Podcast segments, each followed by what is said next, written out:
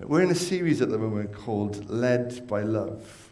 And it's really inspired by this thought what are we to be led by? What are we to be known by as God's people?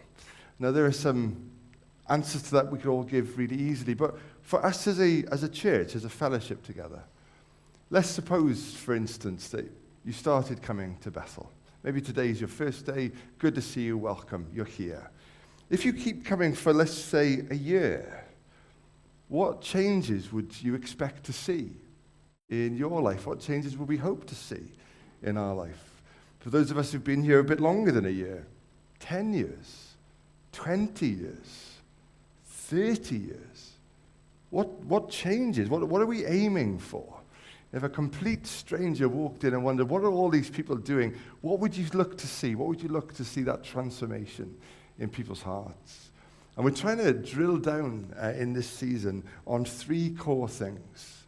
Firstly, and I'm going to say this completely unashamedly, I hope that we'll come to believe. I'm not going to force anyone to do it. I can't do that. I don't want to rush anyone to do it. Can't do that. I don't want to guilt trip anyone into doing that. But because by believing in Jesus there is life in his name, I hope that we all come to believe. I do. I hope that we come to trust him with more of ourselves. And the more that we go on as a Christian, that we don't sort of plateau or even worse, dip, but that we get more hungry to know him, more desperate to become like him, more willing to serve him. So that's what we were thinking about last Sunday this whole thing about love and truth, about putting that first uh, in our lives. Uh, this week we're going to think about belonging. And I'm going to say this unashamedly.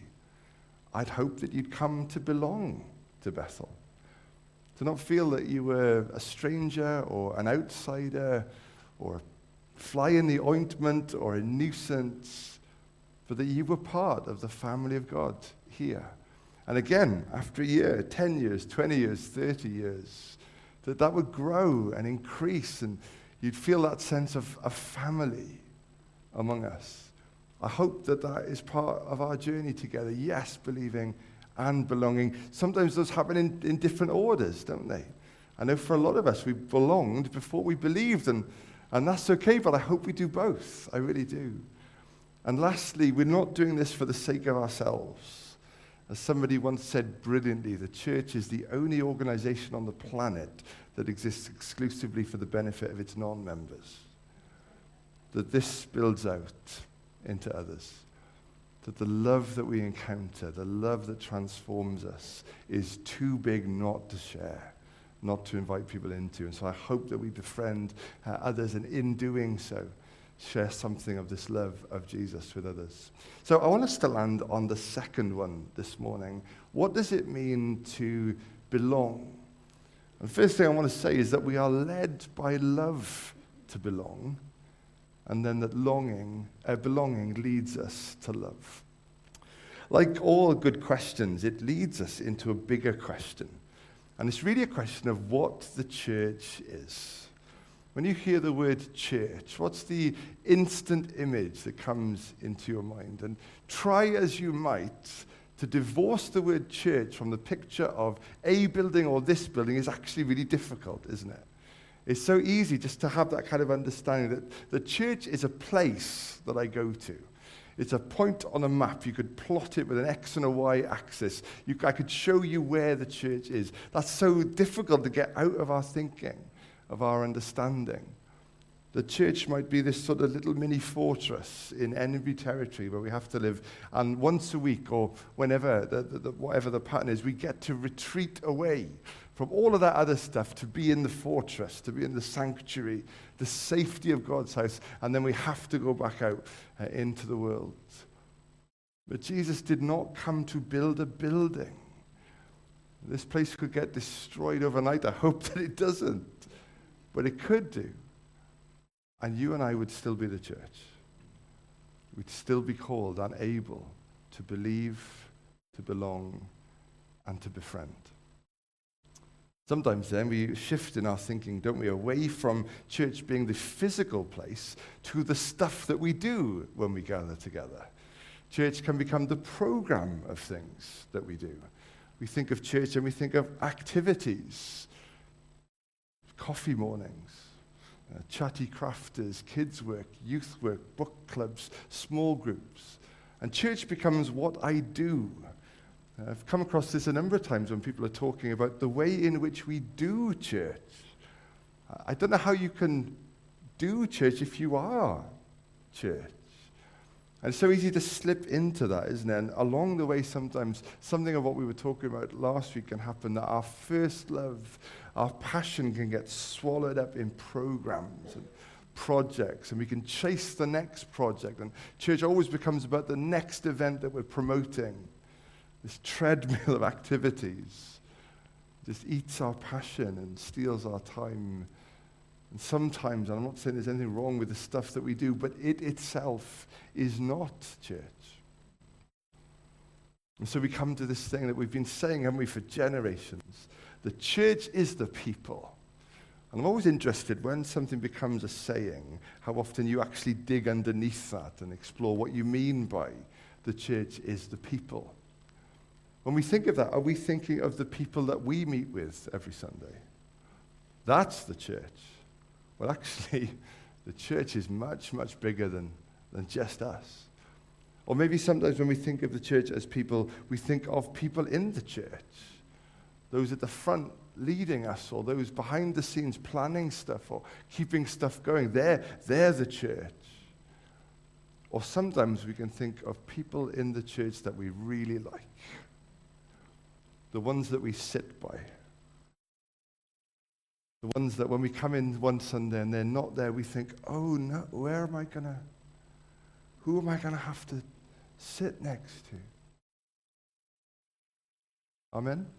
Somebody, somebody felt that. Somebody felt that. What do we mean by the church is the people unless we mean all the people? What about the people who are not yet belonging, that are still on that journey? In our thinking, in our hearts, uh, is there still room for them? to be part of the church?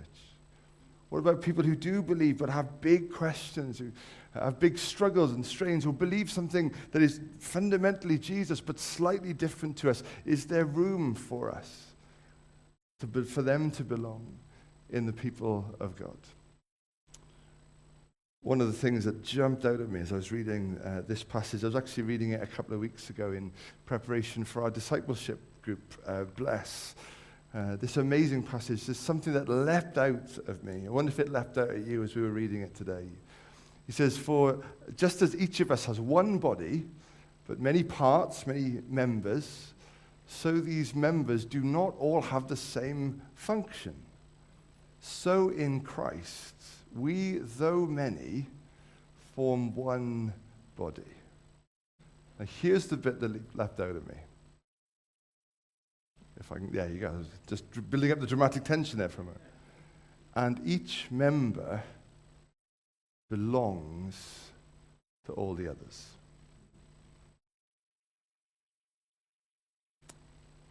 I belong to you. And you belong to me. Because we all belong to the body of Christ. And it's easy, isn't it, to say, yes, I, I belong to Jesus. I've signed up for that. And Jesus belongs to me.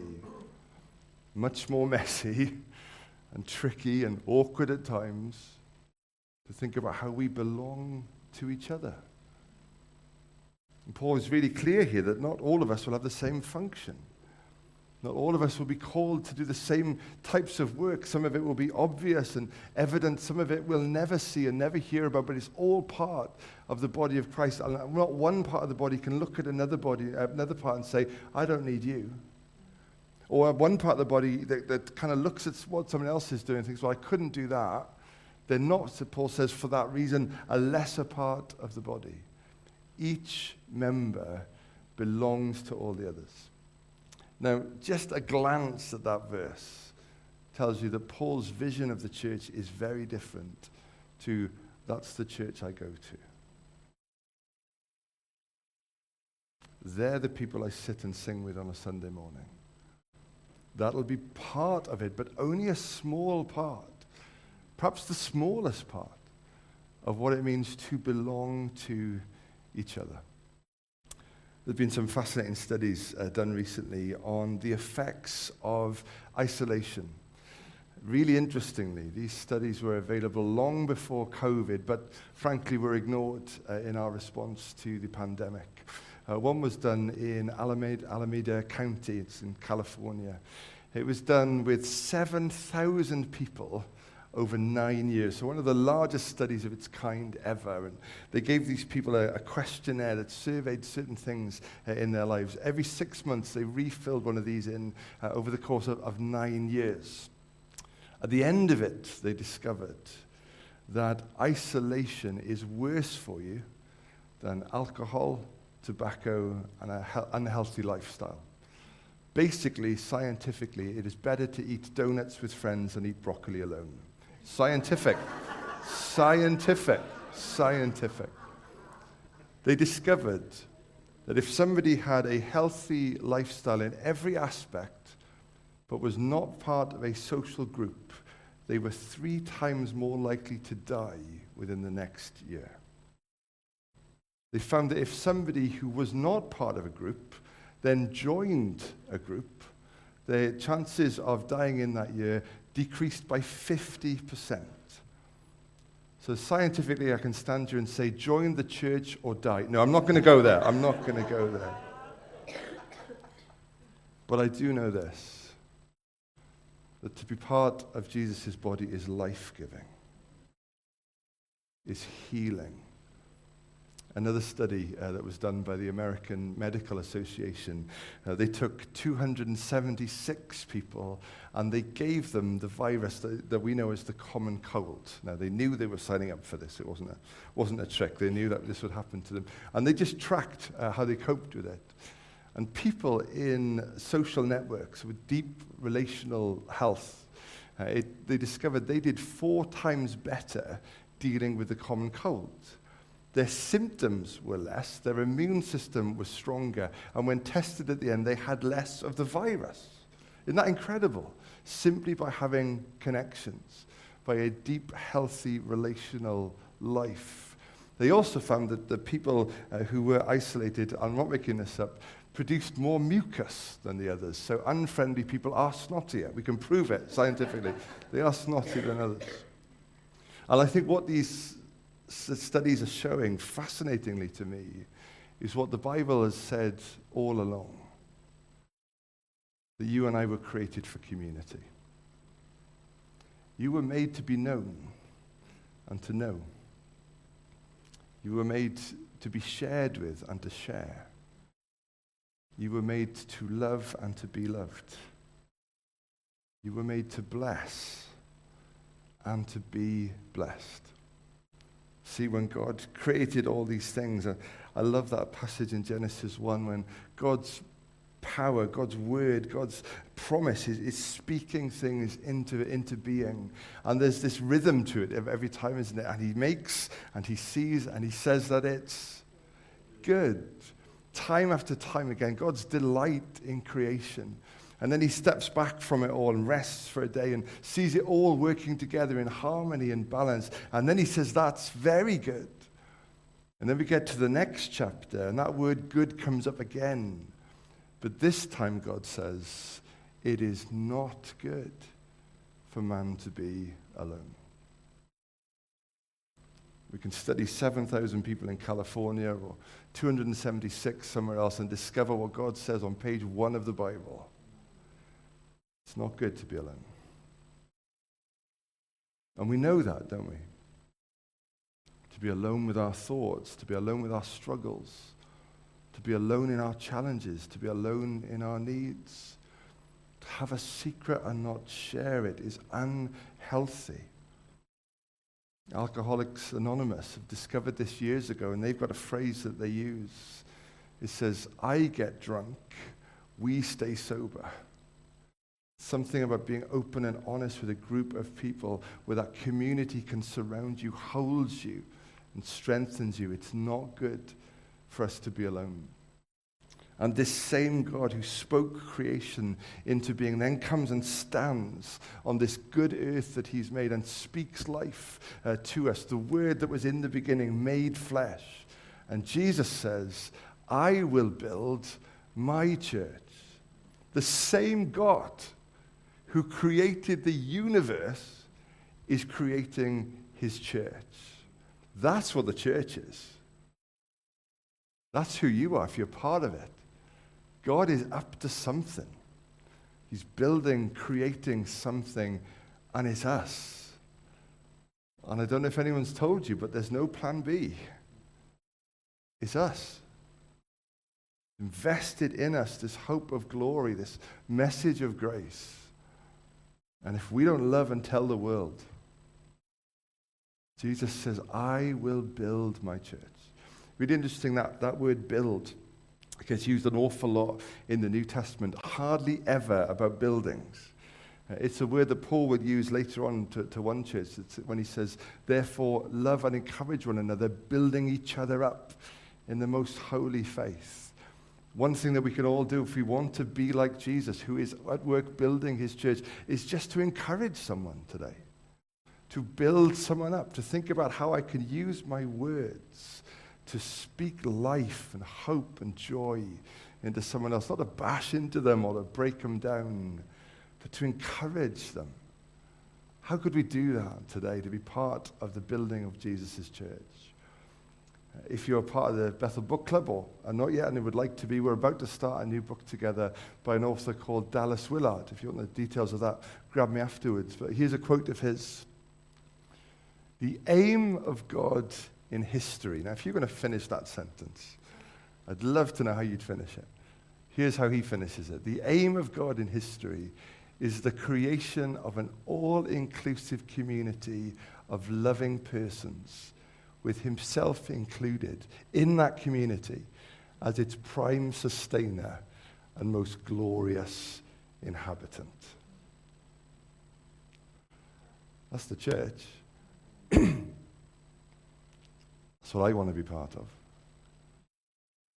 And somewhere deep inside every living person, embedded deep in the DNA, is a hunger for the same thing to experience the presence of God. It's God's aim in history inclusive community of loving persons. Someone asks you, What did you do yesterday? Well, I went to go and share worship and fellowship with an all inclusive community of loving persons. Let's try that and see how many people we get uh, next Sunday. in another passage where Paul is taking the same theme about who we are in Christ and the fact that we don't have to have it all together because all together we have it. You don't have to know the answer to every question because someone in the body will have life and wisdom and experience to speak into that. You do not have to have every gift. As you read the gifts of the Holy Spirit, you haven't got to have them all, thankfully. You know, as I think about the ways in which God has shaped me and, and gifted me, I'm so grateful for the gifts that I've got, but I do not want a church of people like me. And you do not want a church of people, we get nothing done, like people like me. And with respect, I don't want a church full of people who are just like you because we need each other. We need all the gifts of God's Holy Spirit.